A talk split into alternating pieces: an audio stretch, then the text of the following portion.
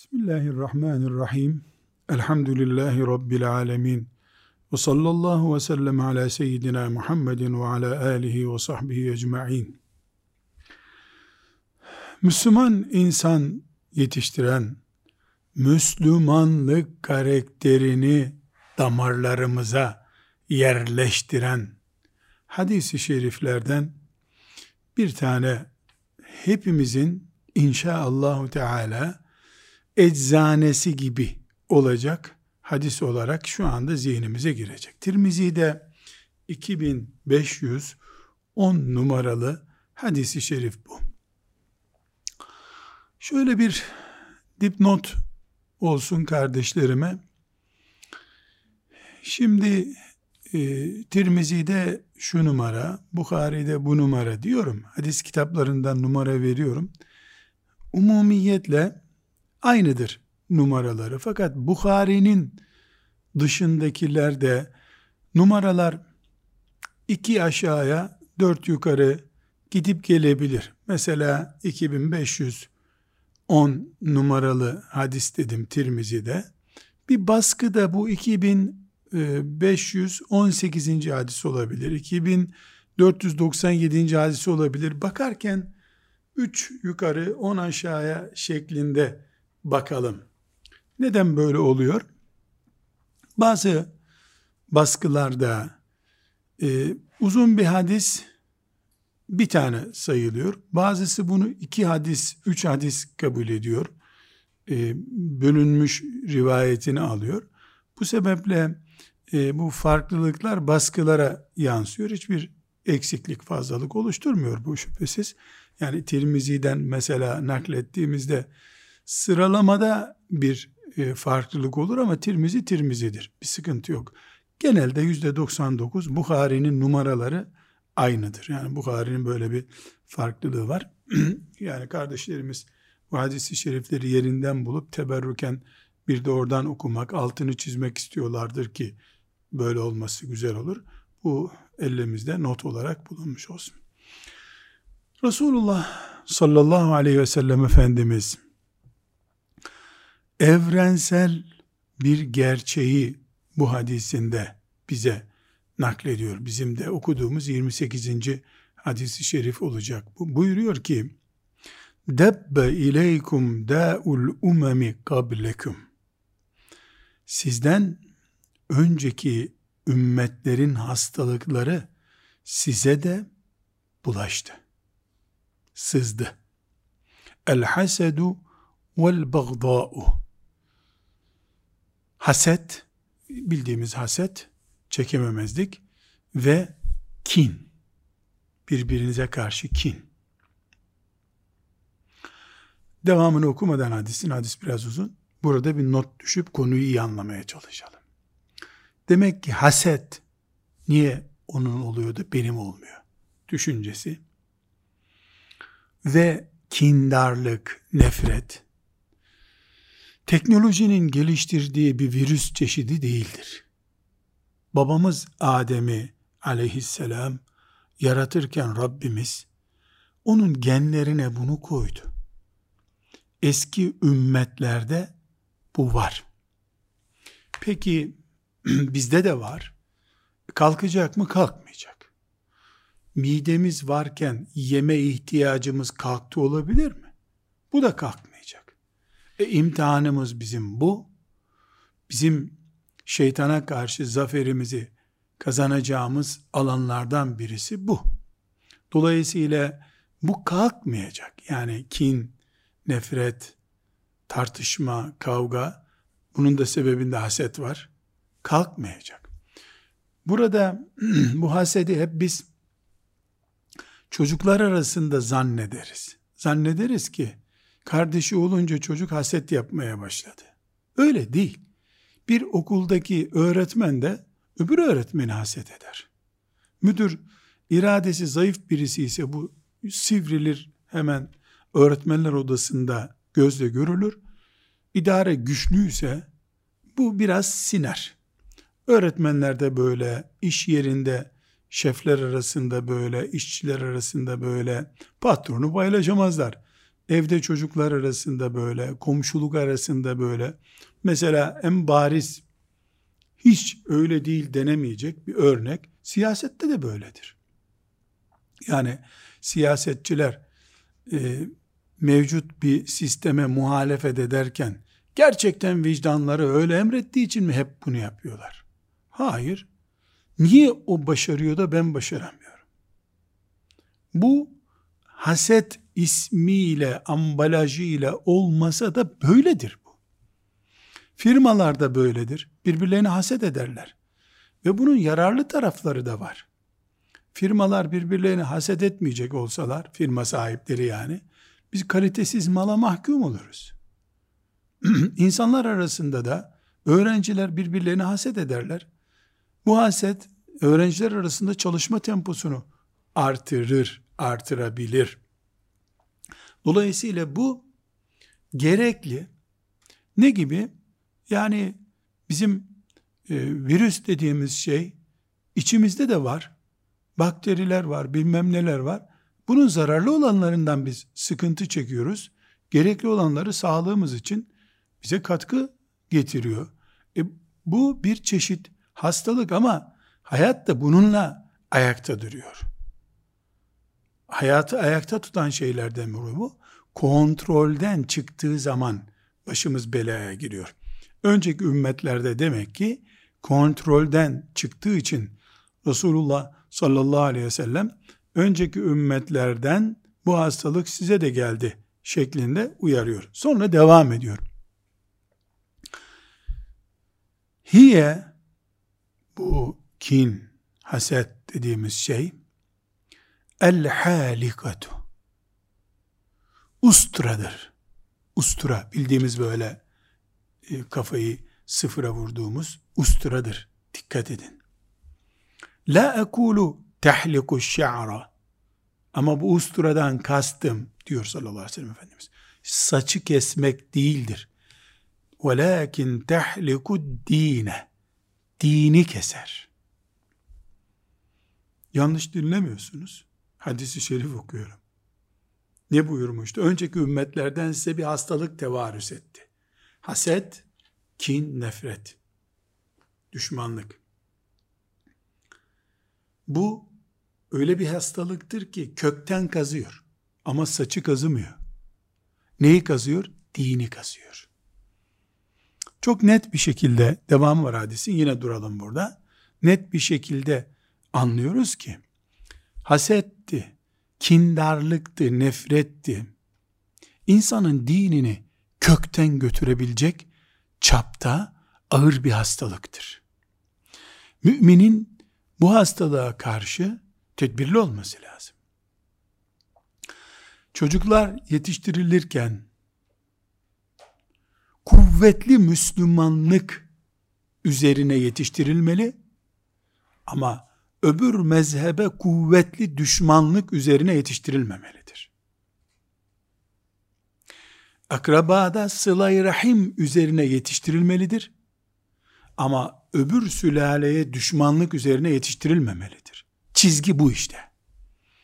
Eğer bir çocuğu dedesi, dayısı, amcası, halası, teyzesi kim bilmeden yani sıla rahim bağı olmadan yetiştirirsek hıyanet etmiş oluruz çocuğa onu Müslümanca yetiştirmemiş oluruz.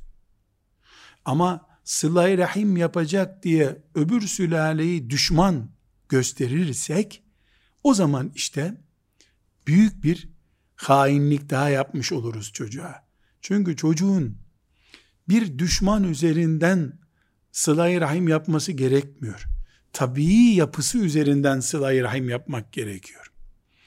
Benim alime hürmet etmem, hocamın elini öpmem, saygı göstermem. İnşallah öyle olurum ben mesela.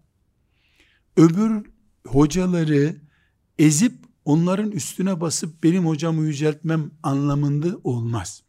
Ben kıyamet günü Ebu Hanife rahmetullahi aleyh nerede dirilirse orada dirilmek istiyorum. Nasip eder Rabbim lütfederse elini ayaklarına kapanmak istiyorum cennette. Ama asla ve kat'a Şafii ve Malik girmesin de ben orada kendime yer bulayım diye vallahi bunu istemem. Ben dört imamsa dördü de bir arada sırayla ellerini öperim de benim imamımın yanında oturur. Yani düşmanlık üzerinden bizim dostluğumuzu büyütme mantığı kökten din götüren bir hastalıktır. Bu hadisi şerif bir mucizedir. Bir mucizedir. Bu mucizeyi nasıl ben ispat edeceğim? Bugün İslamiyeti Musab bin Umeyr radıyallahu anh Medine'ye taşıdığı günden beri bugünkü kadar Müslümanların Harun Reşit dönemi de dahil maddi imkanlara ve rakamsal sayıya ulaştıkları olmamıştır.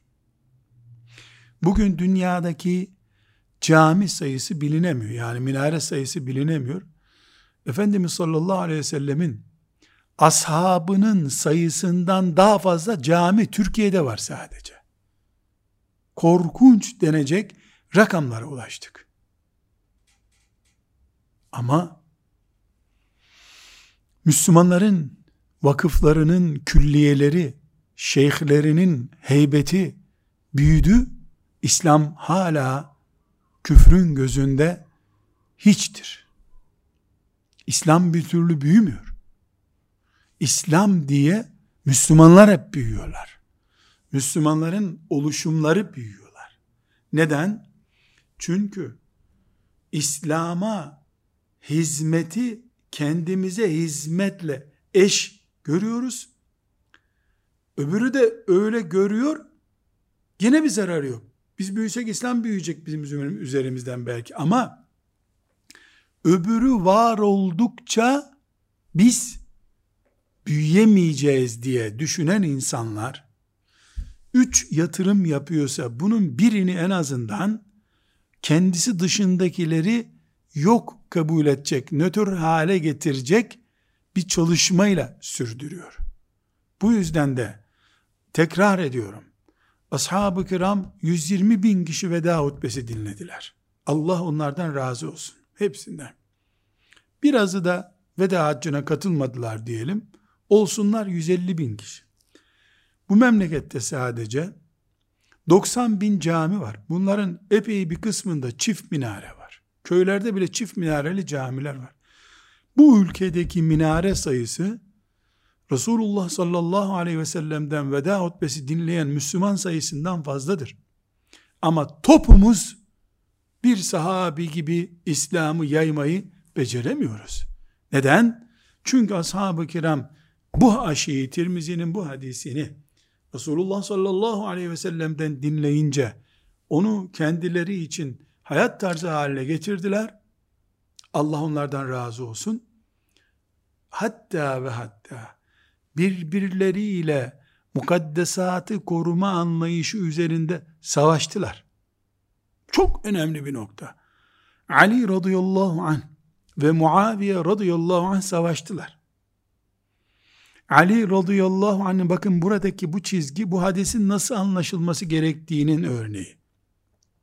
Muaviye'nin askerlerini perişan etti ilk hamlede. Öbür taraf rica ettiler. Yani çok ölü verdik. Şu ölüleri bir toplayalım, savaşa bugün ara verilsin dendi. Ali'nin adamları radıyallahu anh dediler ki ya emir al müminin tam bunlar kaybolup gidiyorlar taktik bu ölsün cesetleri burada boş ver biz bunu devam edelim dedi bugün bütün Müslümanların ekollerin vakıfların iktidardaki bir elemanla bir toplantıya katıldığı için diğer vakıfları oraya katmamaya çalışan bütün vakıf yöneticilerinin mesela herkesin kulağında elmas bir küpe gibi durması gereken bir söz söylüyor. Ali radıyallahu anh. Diyor ki onlar kimi gösteriyor onlar dediği kendisiyle sıffinde onu öldürmek için askerlerini öldürmek için uğraşan Muaviye'nin askerlerini gösteriyor. Radıyallahu anh. Diyor ki onlar bizimle savaşan mümin kardeşlerimizdirler. Haklarını zayi edemeyiz diyor. Hak dediğine Yani ölmüş, yaralanmış, bırakacağız cesetlerini, yaralarını toplayacaklar. Ya Allah! Ya Rab! İşte Müslümanlık. Müslümanlık. Müslümanlık. İşte Ali böyle oluyor insan. İşte şu mübarek hadisi şerifi bu şekilde içine sindiren Müslüman böyle oluyor. Bunu Tirmizi'de Cuma hutbesinde okuyup geçip giden ama bildiğini yapan, kendi grubunu, kendi ailesini, kendi akrabasını dünyanın teki zanneden de bizim gibi oluyor. Evet, hadis ne buyurmuştu? Sizden önceki ümmetleri haset ve kin batırıp götürmüştü. Bu bir kazımadır, kökten kazımadır.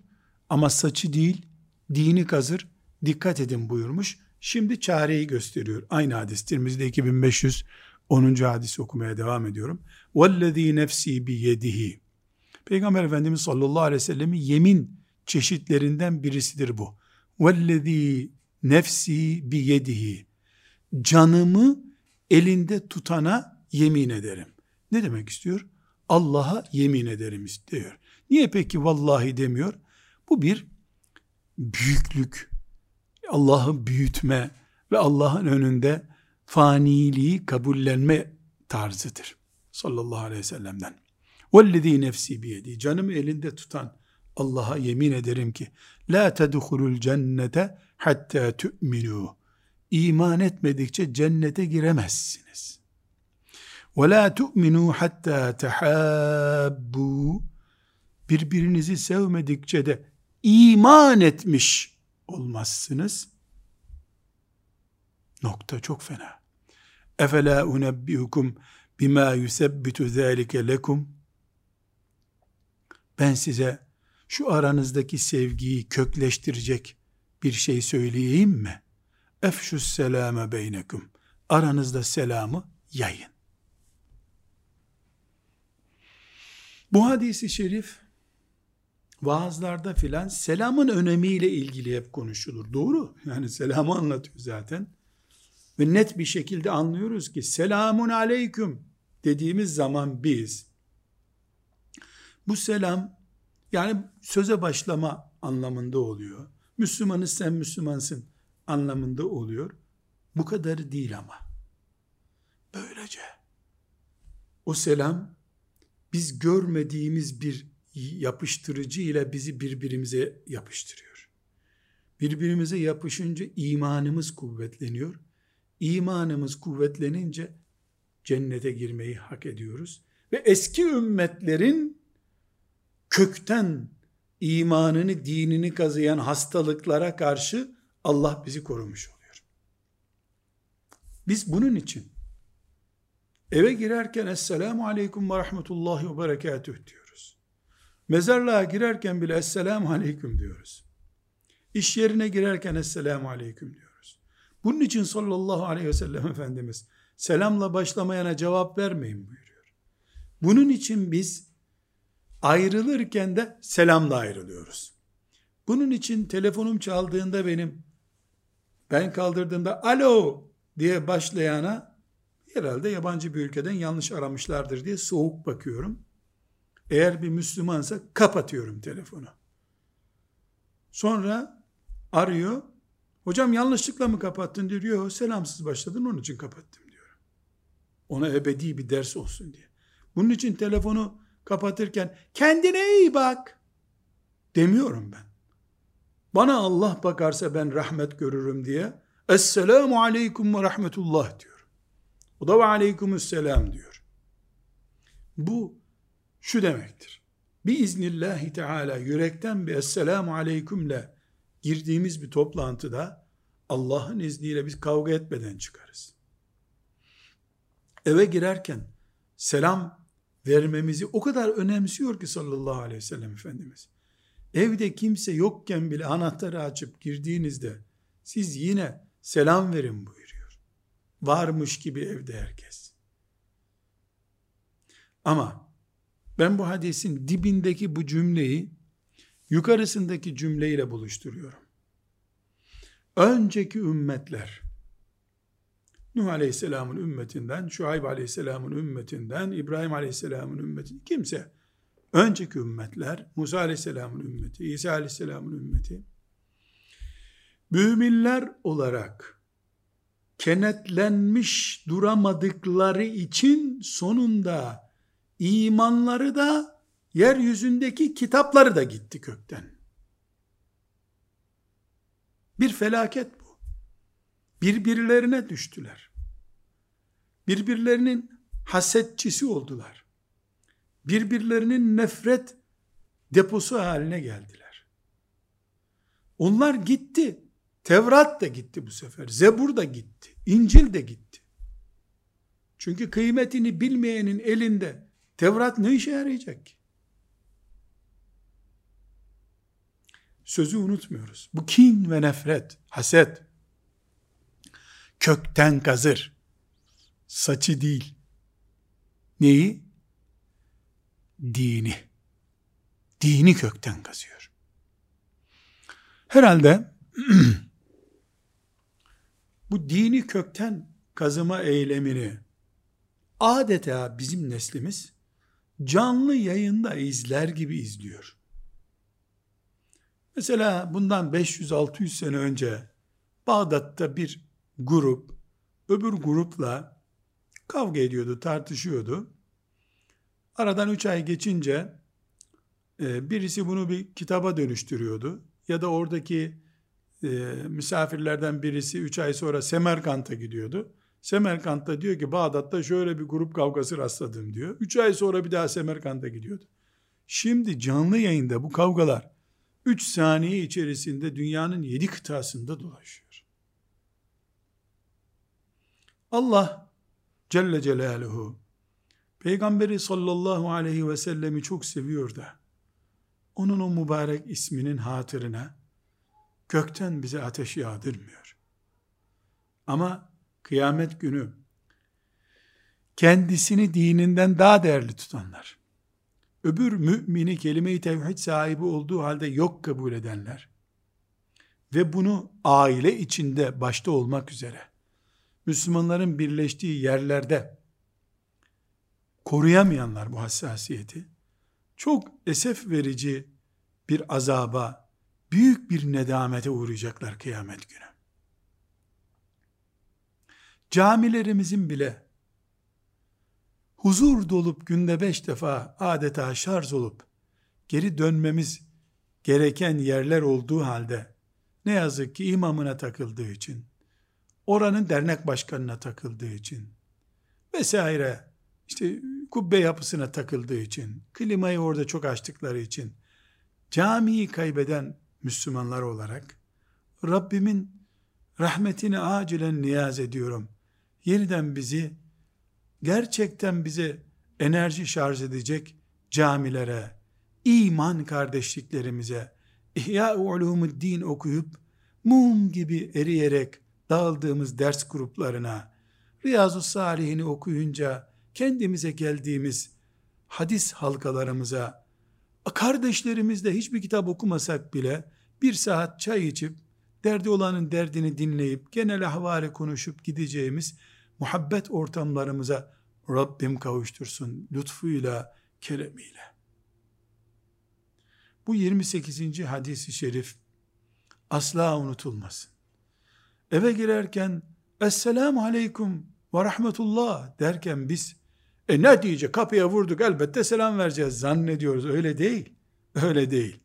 Dezenfekte edip kendimizi eve giriyoruz. Evdekileri dezenfekte ediyoruz. Mikroplara, şeytanın hilelerine karşı.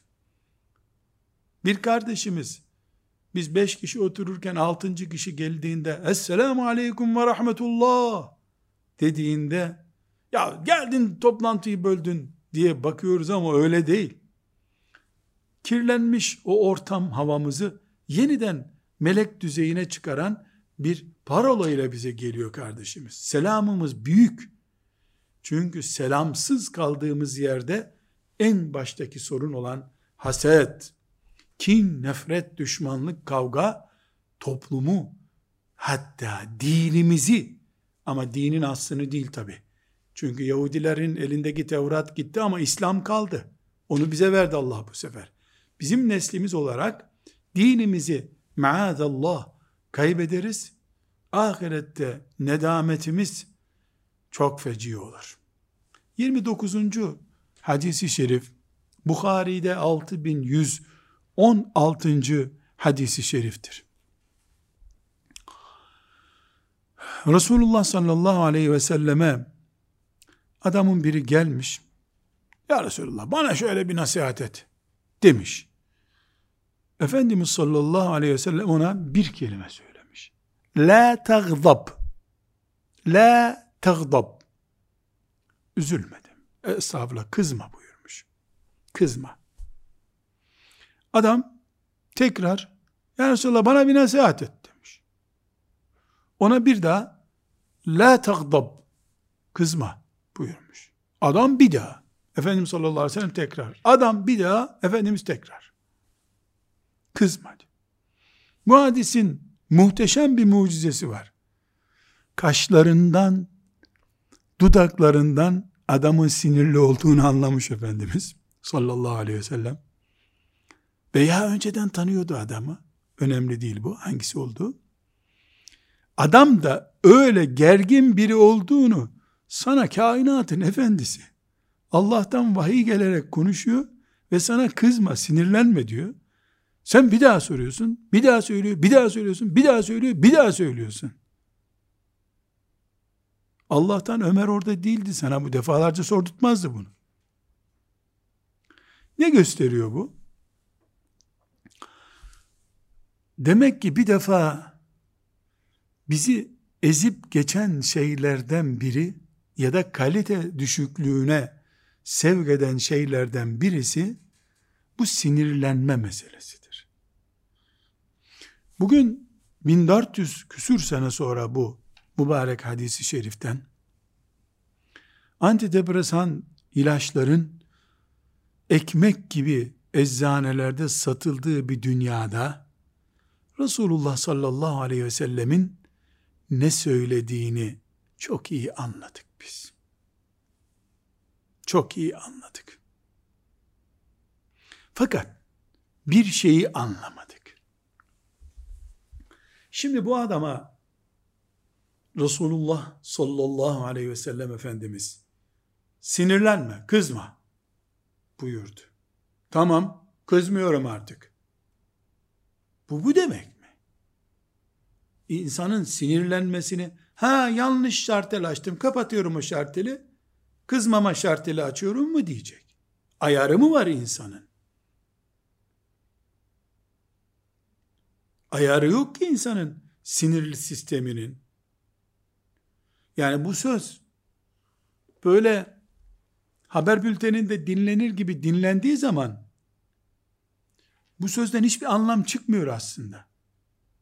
E zaten elimden gelse sinirlenmem herhalde. Der insanoğlu. Peki sallallahu aleyhi ve sellem haşa boş, yersiz, uçuk bir söz söyler mi? Estağfurullah. Estağfurullah. Onun ağzından öyle bir söz çıkar mı hiç? E ne buyurdu? Adam üstelik sinirli bir olduğunu gösterdi orada. Buna rağmen la takzab, la takzab buyurdu ona. Akıllı insan bundan anlar ki evet sinirlerini yatıştırmak senin işin değil. İnsanı olursun. Ayağına basıyorlar, acıyor ayağın. ayağıma bassalar da kızmam diyecek halin yok herhalde senin. Yani sinirleneceğin, gerileceğin sebeplerden uzak dur demektir bu. Bunu böyle anlamazsak, çok yüzeysel anladığımız için ilacı kullanmamış oluruz. Bu neye benzer biliyor musunuz? Hani ilaç ismi zikretmeyeyim de e, böyle bardağa atıyorsun e, içinde eriyor işte D vitamini işte şu, veyahut da filan çinko madeni vermek için sana doktor. E, suda eriyen ilaç veriyor. Sana diyor ki bunu suya at. Her akşam bunu kullan diyor. O da gidiyor. Büyük bir kovaya atıyor onu. Kova ondan sonra onunla banyo yapıyor. İyileşmiyor. Doktora gidiyor. iyileşmedim diyor. E, verdiğim ilacı kullanmadın mı? Kullandım diyor.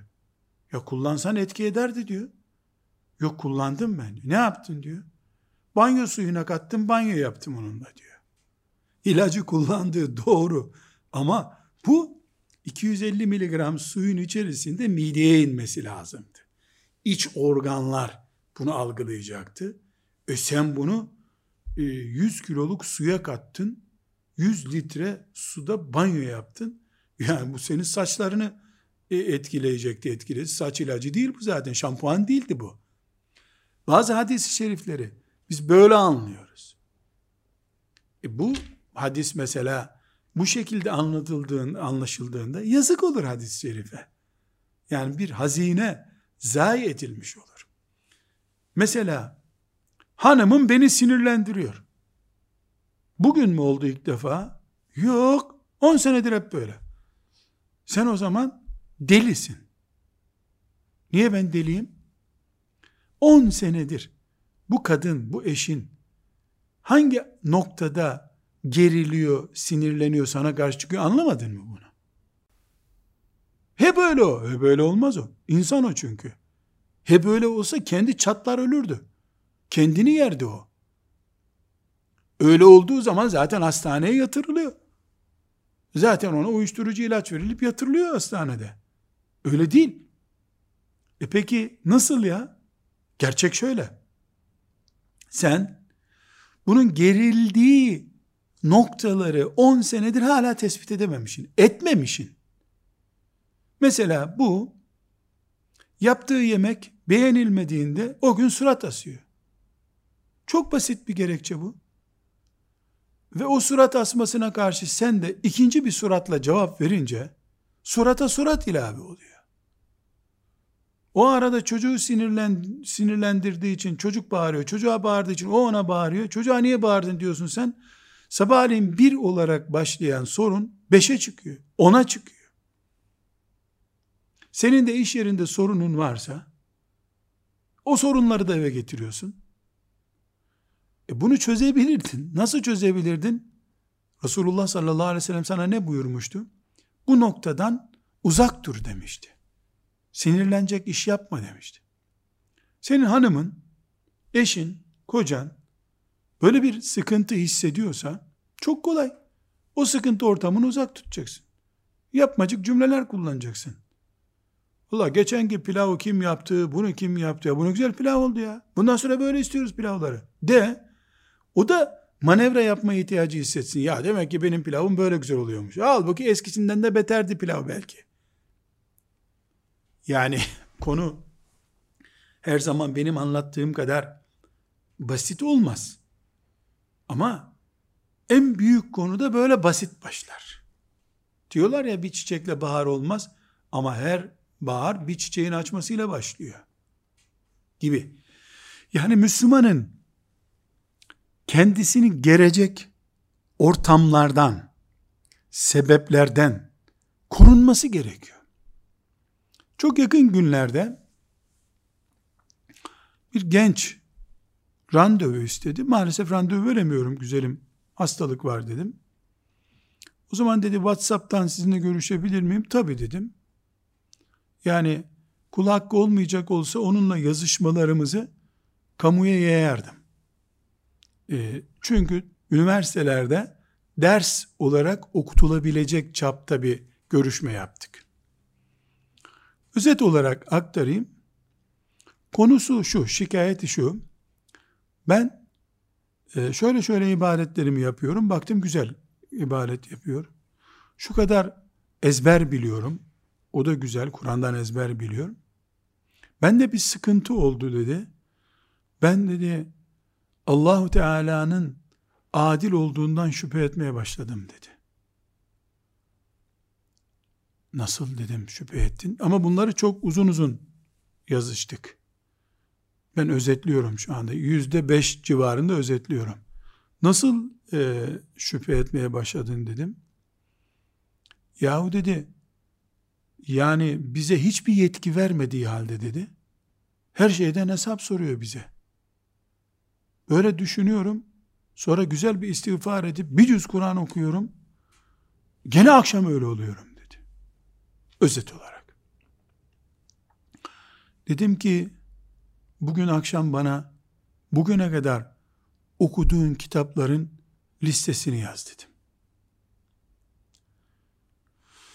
Neyse akşam yazdı. Tamamı Eş'arilikle Maturidilik arasındaki tartışma tezleri hep. İlahiyat fakültelerinde yapılmış tezi. Bu tabi ilahiyat talebesi zaten. Fakültenin kütüphanesinde internet ortamında bu tezleri bulmuş. 20'ye yakın böyle tez okumuş. Bu ne demek biliyor musunuz? Zaten eşarilikle maturidilik arasındaki 5-10 farktan biri de bu konudur. allah Teala'nın bize verdiği irade ne kadardır? Bu 7 milyar insan bugün Müslüman olsa, hepsi 1 milyarda 7, bir tanesini ilgilendiren bir konu değildir.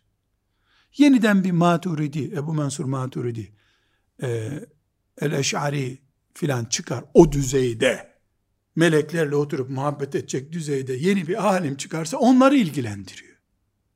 İlahiyat fakültelerinde de bunları tez olarak talebelere veriyorlar sanki lazım bir şeymiş gibi. Onlar da bir kahramanlık gibi bunları yayınlıyorlar.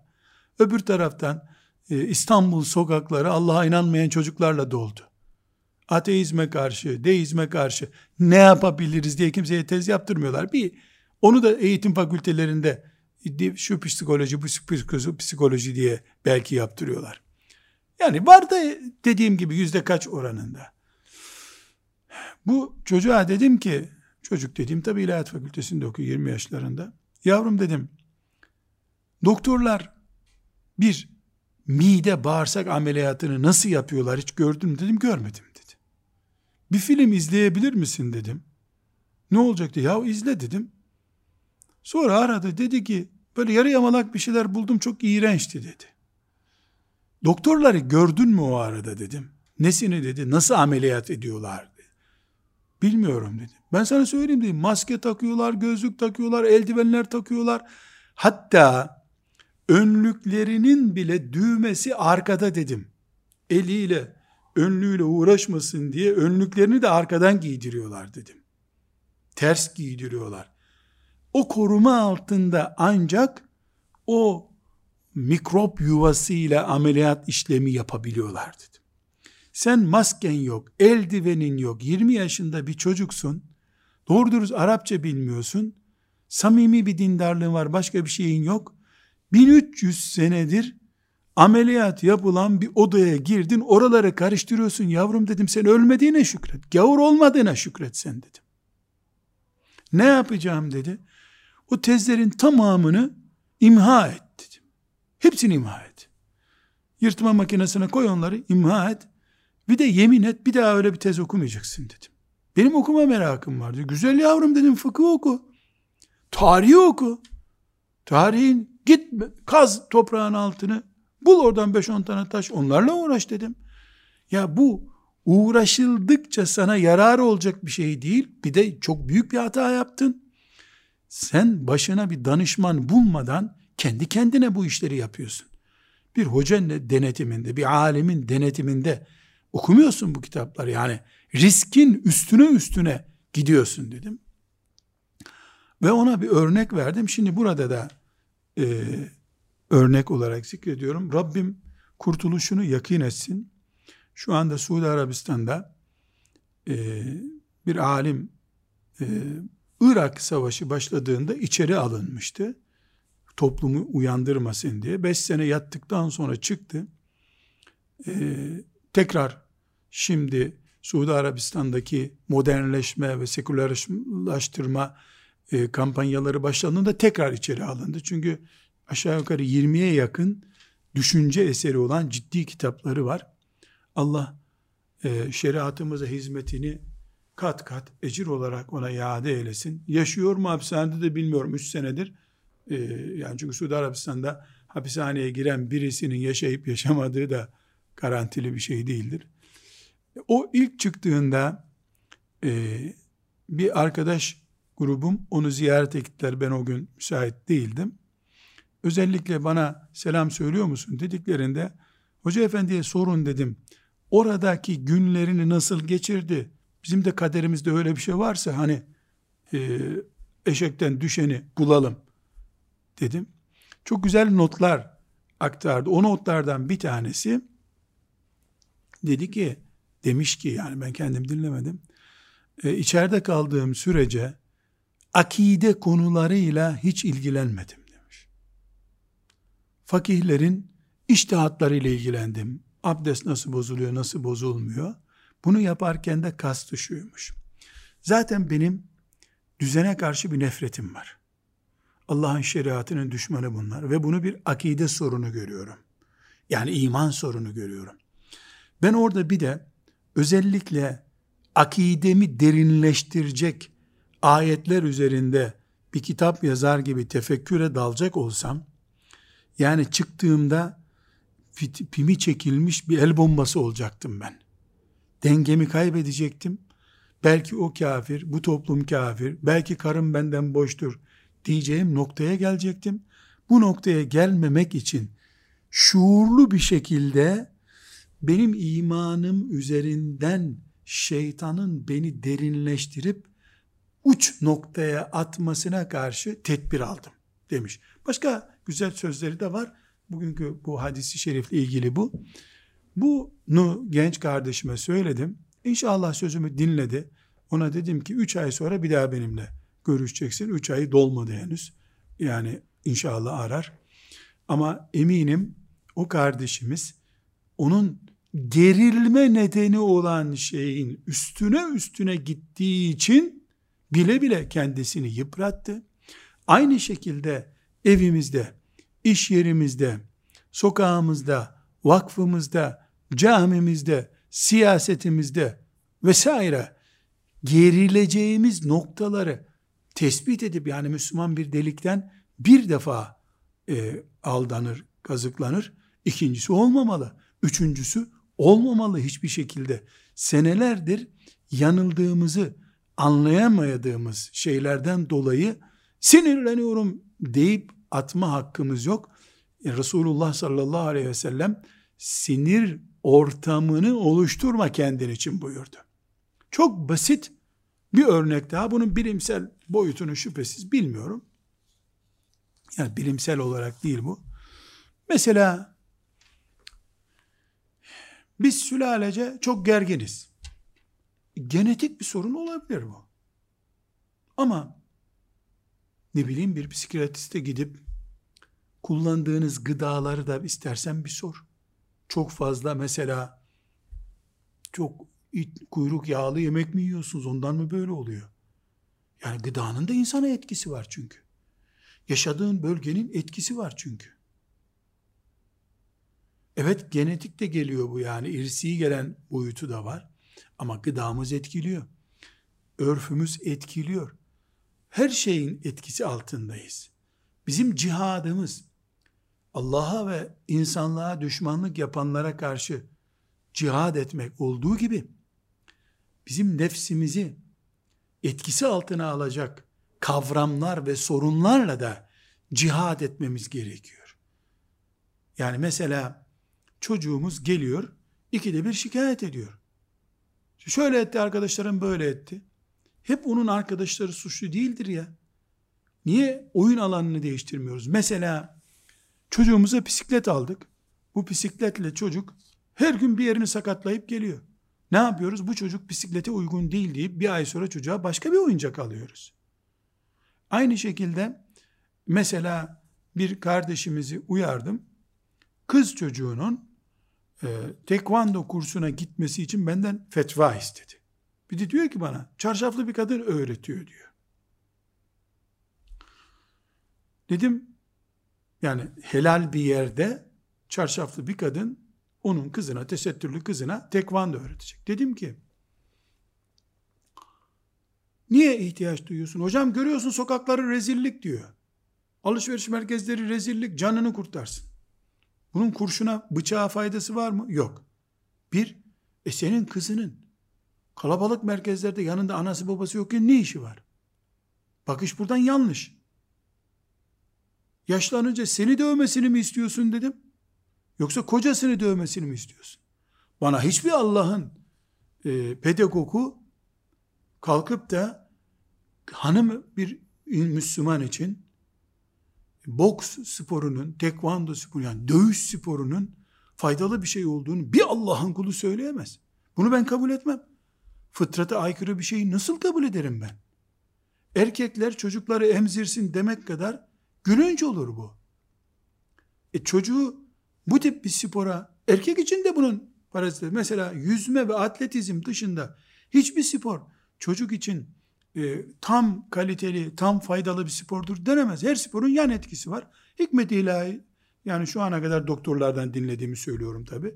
Yüzme büyük bir nimet sporu. Stresi atmada, hastalara bile spor olarak yüzmeyi tavsiye ediyorlar. Atletizm, doktoru izin verirse çocuk, çocuk doktoru, belki ciğerinde bir sorun görüyordur, bu koşmasın diyordur. Yani atletizm de bütün sporları ihtiva eden en kaliteli spor. Yaşlıya bile onun hafifi olan yürümeyi tavsiye ediyorlar. Yani çocuğa bir spor yaptırıyorsun, çocuk gerilmeye başladı. E çocuk çok sinirli, ilaç kullansın, doktora götürelim ya. Önce bunun ortamını kurutmak lazım, bataklığını kurutmak lazım. Sinek ondan sonra kaçacak Allah'ın izniyle. Ala kulli hal bu hadisi şerif Resulullah sallallahu aleyhi ve sellemin Ömer'e yaptığı aşılardan biridir. O vurup dağıtan Ömer.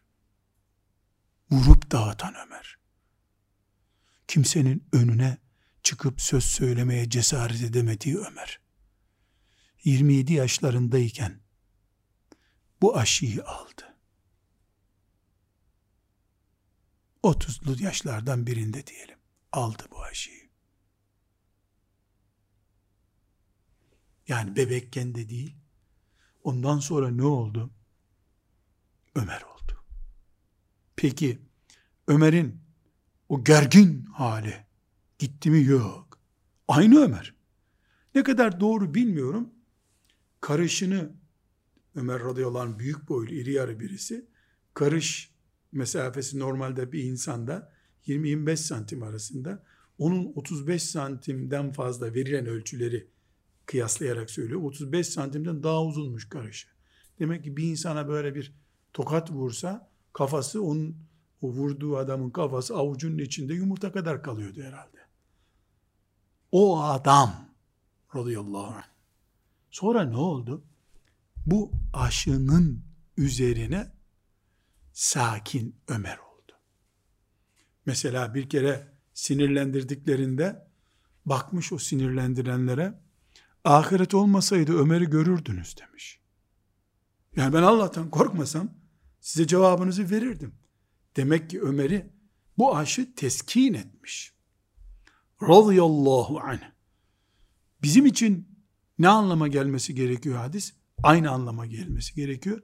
Aksi takdirde ne bileyim işte böyle devam edecek işlerimiz. Ben diyorum ki Rabbimin inayetine sığınarak biz geç kalmadık aslında ama hadi diyelim bizim aşımız zor tutacak. Yavrularımızı bari böyle yetiştirelim. Ki bizim şefaatimiz olur, şefaat vesilemiz olurlar inşallah. Sallallahu aleyhi ve sellem ala seyyidina Muhammed ve ala alihi ve sahbihi ecma'in velhamdülillahi rabbil alemin.